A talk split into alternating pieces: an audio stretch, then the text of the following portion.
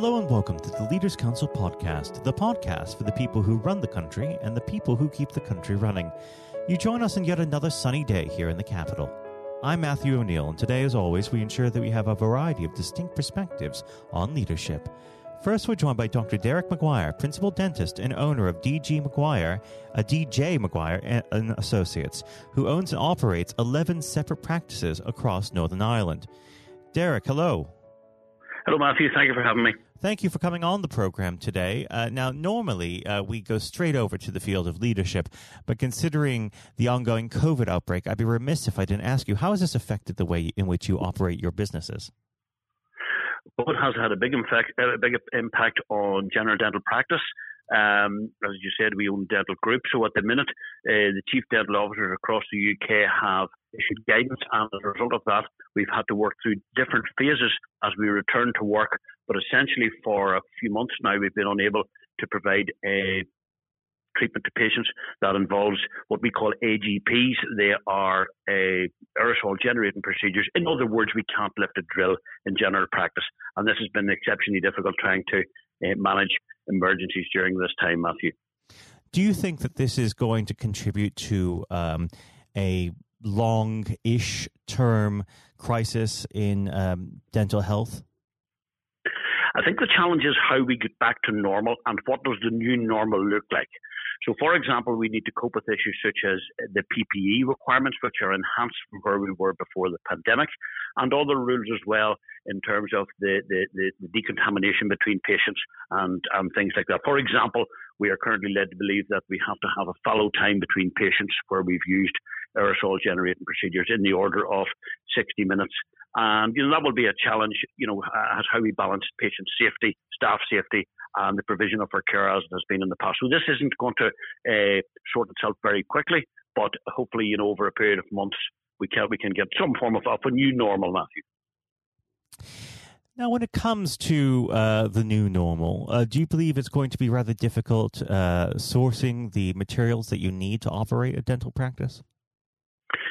Primarily the, the, the, difficulty is the PPE, and that's in two forms. Firstly, there is the sourcing of the PPE because, as you will be aware, it's in very high demand at the moment. And secondly, there is the funding of the PPE within a health service model. Um, now, health boards are looking at various ways that they can assist, be that in terms of uh, sourcing PPE or helping with the funding of it. Uh, and this is ongoing as we speak. So that, that will be an issue going forward. And then there will be changes as time goes by as to the level of PPE that is required. So we're working against a few moving targets as we do that. Well, we should move on to the subject of leadership. I always like to start the, this uh, part of the uh, show with the same simple question What does the word leader mean to you? A leader to me, Matthew, is someone who can uh, gain someone's trust. They need to be able to inspire. Uh, they need to be uh, able to motivate and be engaging with people. You know, um, it is something that uh, people can rely on. Uh, a caring nature, someone who is courageous and can make decisions. But you need to be able to adapt to whatever the situation is as it comes along, so that you can bring people with you. Um, which has always been, the, been, the, been the, the, style that I have used, Matthew. Well, let's talk a bit more about your day to day operational style of leadership. How would you characterize it? I most of my day is well, it, it varies. Uh, it's in a managerial role, and I have a full management team that work with me. Um, and most of what we do, we deal with a high level of trust with the staff. With the particularly, we deal with the professional staff. And what I've been doing, I've been doing for you know thirty odd years.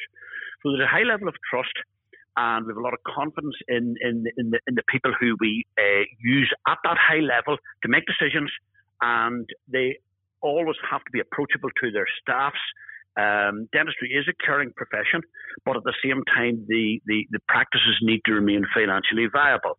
And we work with a high level of, of integrity in what we do, which, you know, which is doing the right thing when no one's watching, really, Matthew, okay? Mm. And I have always been happy to delegate the work and happy to empower the people to do that. Uh, you know, I don't I don't micromanage the business. I'm happy to delegate and give people the empowerment to do that what they wish. And you know, communication is the key throughout uh, that process. How would you say you came to this style of leadership? Did you have any uh, role models who shaped your way of uh, seeing? I did. Uh, I had a few role models uh, in my time. Um, some I could have looked at, um, particularly in my early days. Um, you know, these could be clinical and non-clinical. You know, the clinical side of it is something that we pick our skills up as we work through a career, but a lot of it's non-clinical, and that's the sort of stuff, the softer skills, which are often very useful, um, and sometimes stuff that you can acquire, but they're not naturally there to begin with. Um, and it's always about the people that I've admired as that, that have looked on as, as as role models or mentors have always been people who have been able to keep calm uh, and appear reassuringly calm when uh, when keeping things under control, and it leaves you to be very comfortable in their presence. Um, I've always looked at I've always looked at such people who have seemed to me to invest in themselves in terms of education and courses and accreditation, perhaps um, investors in people or parliamentary review as we've done, or uh, various uh, uh, mentoring groups. Um, which are always very good. You know, someone who is on the same journey as you, but is maybe further down that path. And that's always been very useful to, to, to, to mix in those sort of circles uh, all through my career, really, Matthew.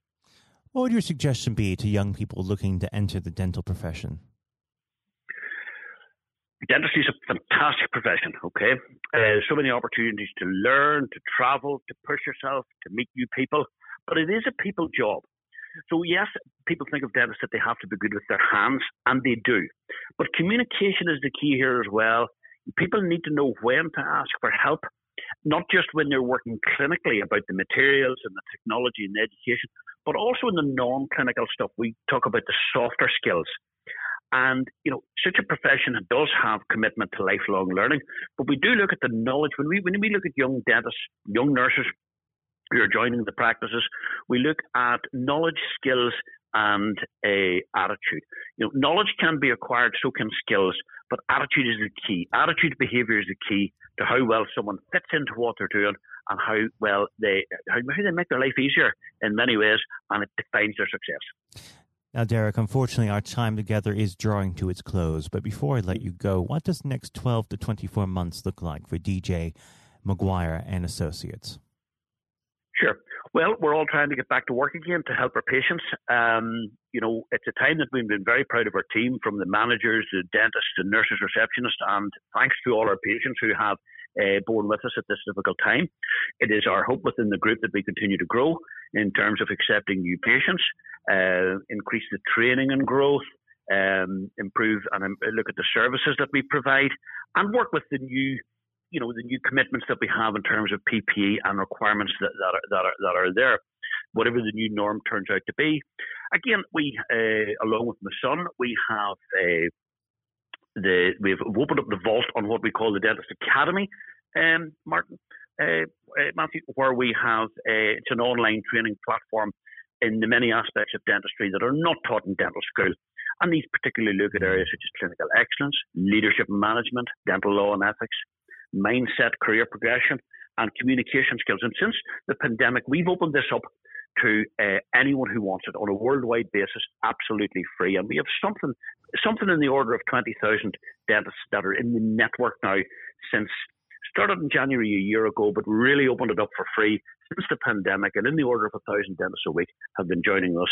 Wherein that we share our knowledge, our skills, our expertise, and that's the bedrock for that that, that, that, that dentistry can fall into. And we have, as I say, we've made that available, and we've been quite surprised by the, the success and response to that. And it's our intention to keep that going as well. Fantastic. Matthew. Well, Derek, I'd love to hear more about that at a later date. Uh, unfortunately, for now, Derek, thank you. Thank you, Matthew. That was Dr. Derek Maguire, principal dentist and owner of DJ Maguire and Associates. And now, if you haven't heard it before, is Jonathan White's exclusive interview with Sir Geoff Hurst. Uh, we're now joined, uh, though, by former England footballer and still the only man to score a hat trick in a World Cup final, Sir Geoff Hurst. Uh, thank you very much for coming on today. Uh, You're welcome. You're welcome. Good afternoon. Uh, and perhaps I should uh, start and get it over and done with. I know you must be bored with it, and you've probably been asked a thousand times. But when you got out for a duck playing for Essex, uh, Geoff, what was going through your head at the time? well, of course, that's not one of the most asked questions I get.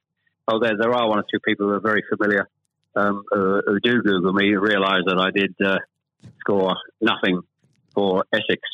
Uh, my only game for Essex first team when we played against Lancashire in Liverpool, a place called uh, uh Aigburth in in, uh, in, Liverpool, many many years ago, 1962, I think that was. So I didn't. Um, yes, I, I, didn't really feel it at the time. It was lucky to be playing. I guess there one or two injuries, um, but the problem that I had was was really messing about between the two sports. That was very detrimental to me uh, over that period of hmm. time, mm. being stuck between the two sports.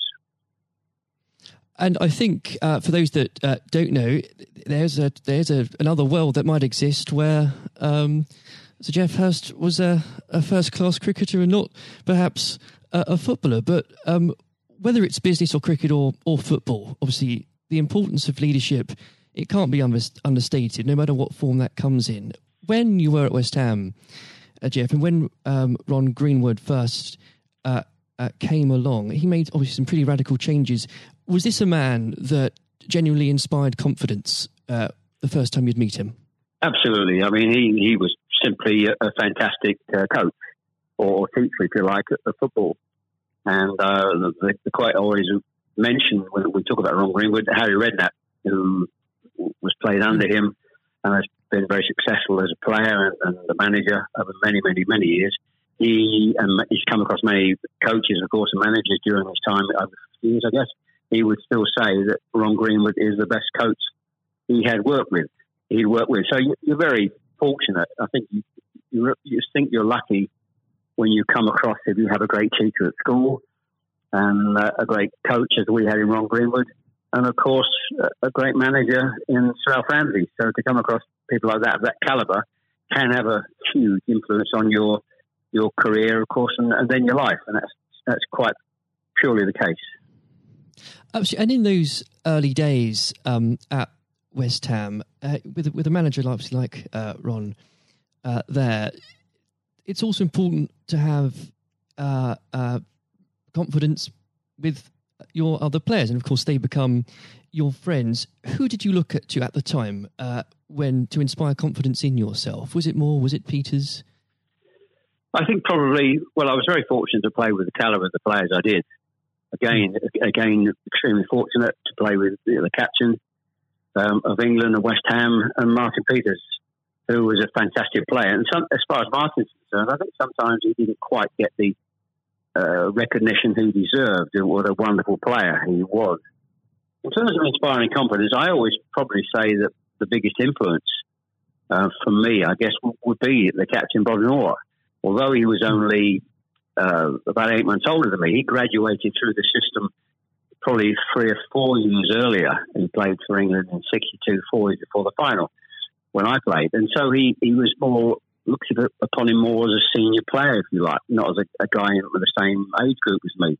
And I looked at how he how he uh, trained, how he acted, how he behaved, and how he played. And so he he would say, I would also say he was a big influence on me. One thing I would say about leadership, uh, what I do I do understand clearly all walks of life, leadership is at the top is absolutely vital for a, a for a business football team in any walk of life to be successful.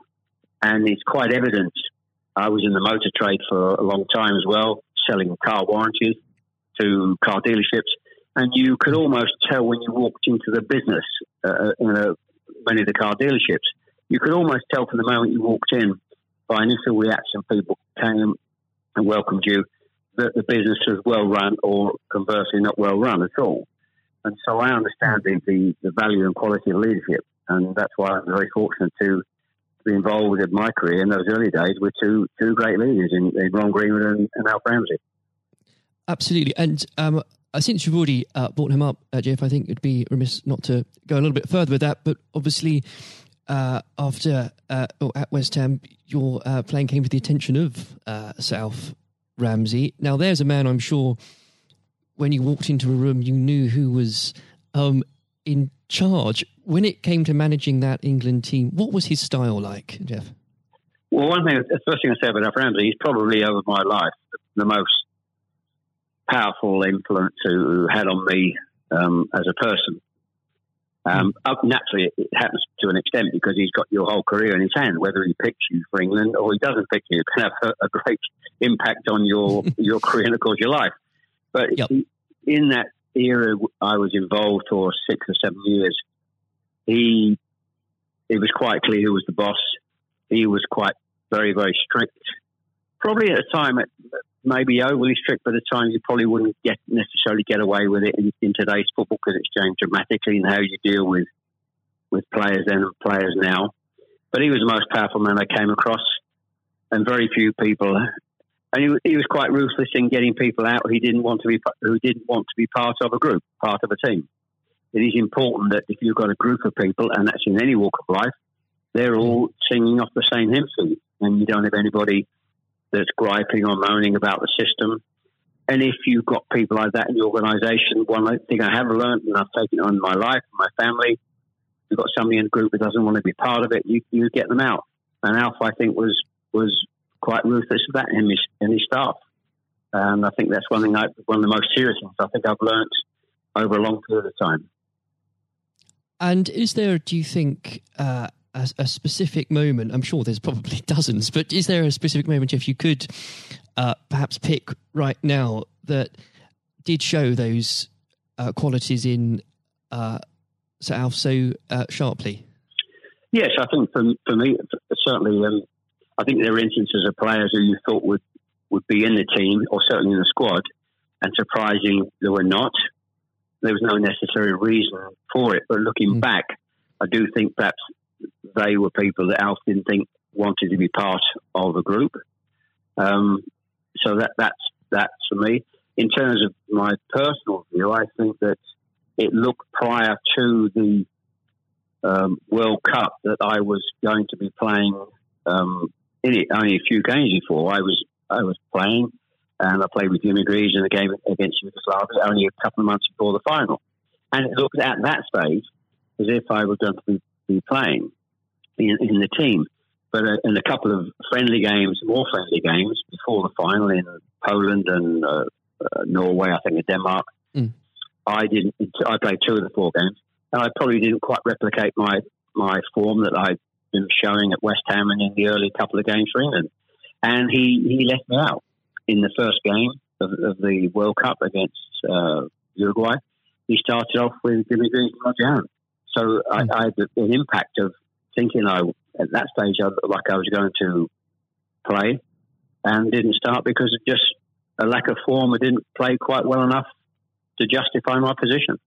And somewhat fortuitously, I only got back in the team because of a, a nasty gash to shin um, on Jimmy Greaves' leg. And I think what you've said there, uh, Geoff, actually does sum that up really well. And more than that, whilst it's important to have that someone in charge with those qualities, it's almost useless if there isn't a strong and unified team behind them. And there really must have been moments, Geoff, maybe there weren't, but uh, let us know in that 66 competition, the prolonged pressure on all of you, you know, the weight of a nation, did it get to you? Oh, not for me personally, no. I, I think, and I don't, uh, not for me, not for a second. I think Mm. I was just happy to be, you know, be involved in the squad initially. Um, not at all. I didn't. You're not aware of the magnitude of the occasion, really. Looking back, Al, Al. So I never really felt. People talk about pressure a lot, and it's there, and people, players talk about, people talk about it in life. I didn't really feel necessarily feel any great pressure, pressure during the time I was there. And what is also important to say about Alf Ramsey, the people he, he left behind that, that were left in the squad after he'd moved one or two players out, the squad were uh, a, a bunch of very hard nosed, professional, uh, top quality people. And that was again the leadership that Al showed. He, he got people in together that were very, very strong personally. Um, uh, and I think that was part of the success we had. We were uh, very, I always describe our, our group as hard nosed professionals. Uh, we have some great players, but overall, they were great, hard nosed professional players. Um, and great quality people who we've kept in contact with, you know, over the years. And Geoff, I've got to ask, and I'm, I'm not making this up, I've genuinely heard that people do ask you whether or not you realised there were people on the pitch at that moment, I imagine you were busy on something else. Well, I, I did some theatre shows last year. They've gone fairly well, and we're going to do a series of uh, theatre shows, in fact, starting this week over the next uh, two or three months. And uh, at the end of the theatre shows, we have about 20 minutes where we uh, uh, allow the people in the audience to ask questions. And the, there's, I won't mention both, they're too long to talk about both questions. Um, one, the other one's a really stupid one. It's too long for me to tell you. It's absolutely ridiculous.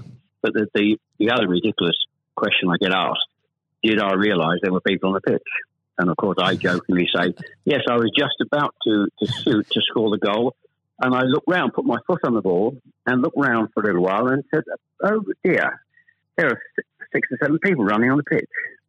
so that's uh, I've had been asked that once at one of the theatre shows.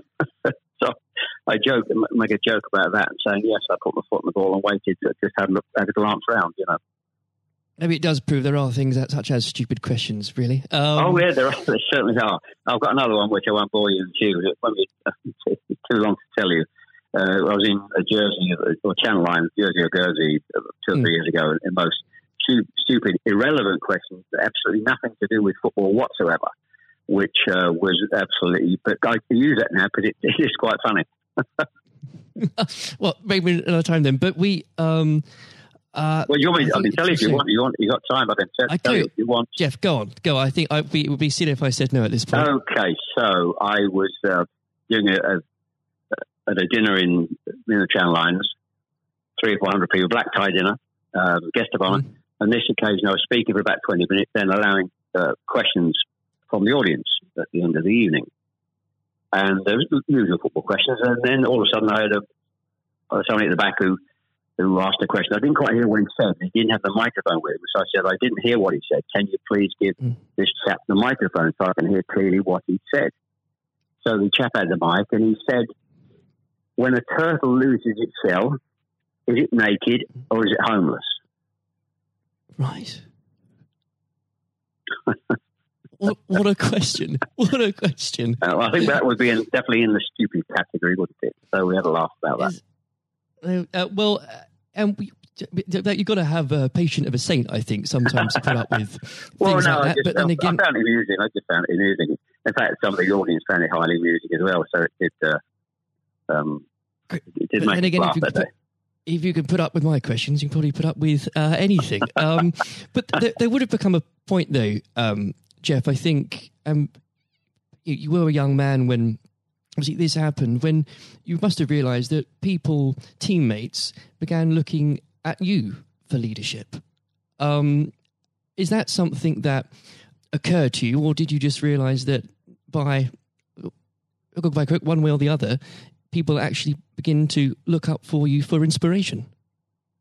Well, possibly. That's never really struck me until you've actually mentioned it now. Quite frankly, it's a new a new question. Mm. Does anybody look up to me I'm sure perhaps uh, there are there are people who pay you compliments of, of uh, fans of, of, West Ham and, uh, Stoke, and of course in, uh, England fans who um, I, I, think probably it would be very immodest of me to to suggest I, I, felt that somebody was looking to me for inspiration. Um, you, but, you don't but, have to, but I will. Uh, well, um, it's, it's, okay for a third party to do it. Uh, perhaps, um, perhaps that may have been the case over the years. Uh, people look at you, and um, uh, maybe uh, it has a, helpful effect. Uh, but I do think you, you, how you behave and set examples on and off the pitch is people must realise that that's, that has an influence. How you react and behave mm. to, to situations on and off the field surely probably has an impact to younger players coming in into the team latterly. Um, yeah, and and with that, looking at um, uh, football today, uh, is there anybody that you think, particularly on the field or the sidelines, that strikes you as someone with um, those qualities that you could identify in a in a natural leader? Um, well, a play, current players, you mean? Oh, players, managers, anybody that uh, you look to today, really? Well, I think some of the outstanding. I think the, the, the best example about a, a, leader and at the moment is is, is uh, Klopp at Liverpool. Mm. He has been absolutely fantastic to uh, acquire the players and get them to their attitude is absolutely fantastic. They're great players, but there's more than just being good players in football. It is have a good player with a fantastic attitude and their willingness to work for each other and the team is absolutely outstanding. Hence these unbelievable results. There are, you know, and the great players not always succeed as, as individuals or probably even uh, certainly as a team if you haven't got the right attitude alongside it. And they're probably, and that, that comes through the leadership. That's not just luck. Absolutely. That's, that's absolute leadership. He'd be the best example, of course, in, in football terms today, uh, e- easily, easily. And of course, but going back not that long ago, Alex Ferguson is just absolutely. Mm. You've got to take him as the first example because Klopp's only done this over a period of time, a short period of time. But if you look at the 25, 26, 27 years that Alex Ferguson did with Manchester United, and subsequently since he's gone, how they they are not doing so well. He's the best example of management I've seen. We've seen we've probably ever seen, and I don't think anybody will see the like of that kind of leadership again. It's absolutely astonishing, astonishing. And do you think? Could you imagine uh, Sir Alf or even Ron Greenwood managing teams today? Yes, I think so. I think yes, uh, no, mm. no question at all. I think they uh, Ron Greenwood. Yeah, well, the, the answer, straightforward answer is yes. Um, good they, answer. the straightforward answer is yes. I can elaborate as much as you want, but the straight answer is absolutely categorically yes. Uh, and with um, and I know uh, if we could talk about this probably for the next hour or so, but um, I'm conscious of the um, time. Um, looking um, back uh, through your um, playing career, perhaps especially um, your time uh, for England, who was it uh, that struck you more than anyone else on the pitch uh, that displayed qualities of not just leadership but uh, companionship and and level-headedness that you think that have stuck with you all these years later? Well, I think we were, I was very fortunate, and I wouldn't pick any one player out. I think looking at There's that, so many, yeah, so many, and that's why we were successful because we had so many um, showing all those qualities that you just mentioned uh, throughout the team. I think that that was outstanding, and uh, uh, and it's an opportunity to, talk about uh, all of them in, in, that breath. And there was nobody, and I'm going back from an earlier earlier question for me, the um, all hard nosed professionals, good good teammates, mm. good socially, and that's why we kept in touch with each other on our golf days every year uh, up until about five years ago. Of course, with, with the uh, sadly dwindling, yes. dwindling numbers, we we still got on. Our wives got on all together all those years later. It didn't just finish after '66. That reunion, that camaraderie, that team spirit. Mm. Um, getting on with each other lasted for, for a long, long, long time. And I wouldn't and when it, when you put those those questions and how you categorize those, I would pick every one of the eleven players um, who you put in that category that were like that. There was nobody else; they were all outstanding, and I think that was a big part. I can't stress how big Absolutely. a part that was. And I've said that many, many times for the success of the team. We have some great and players. It, we have some great players, of course. But without the attitude alongside that, going back to an earlier question, you we wouldn't have been as uh, ultimately ultimately as successful. Exactly. Without that, you, the, the the whole will never be greater than the sum of its parts. But with it, yes, the word the word is team. the word is the word is team. Absolutely. And I always use the word team when I talk. Sometimes uh, together, everyone achieves more, and that that's the same in any walk of life. That, that's fundamental. And uh, lastly, uh, Geoff, looking if, if you were to uh, give advice, and whether this is in sport or business or indeed any other walk of life, what would you identify, if you can, as the key tenant uh, that you can't go without in terms of leading a team, no matter what that team is? Single mindedness, uh, single mindedness, dedication, dedication to the job, um, thinking about that that that role, that job in leadership all the time. It's a huge part of your life. It, you, I don't think you can switch off when you're in, in business at the top level or sport at the top level. You may, you know, have a, have a couple of weeks holiday, but I'm even sure if, if these top managers and lead, leaders in all walks of life are away on holiday on a beach somewhere warm, I'm sure there's not uh, they will not switch off for, for two weeks um, and completely uh, not think about their role as the boss of an organisation. And I think that's you're completely focused. You're always thinking about uh, things, thinking about improvements, and it's just dedication and uh, uh, tuning your life to being successful. Excellent. Well, Geoff, on that point, thank you very much for joining us today. You're welcome. Very good to nice to have a talk about this and just go over the go over the past and just uh, refresh my my own memory about the quality of the players I grew up with. Excellent. Uh, another time, uh, it would be great to talk again. Thank, thank you, Jonathan. Thank you. This has been the Leaders Council podcast. Thank you for celebrating excellence in leadership with us. I have been your host, Matthew O'Neill. Until next time, goodbye. Thank you for listening to our podcast. The views expressed within the podcast do not reflect the views of the Leaders Council of Great Britain and Northern Ireland, its parent company, or subsidiaries, members of staff, other guests, or any other person therein associated.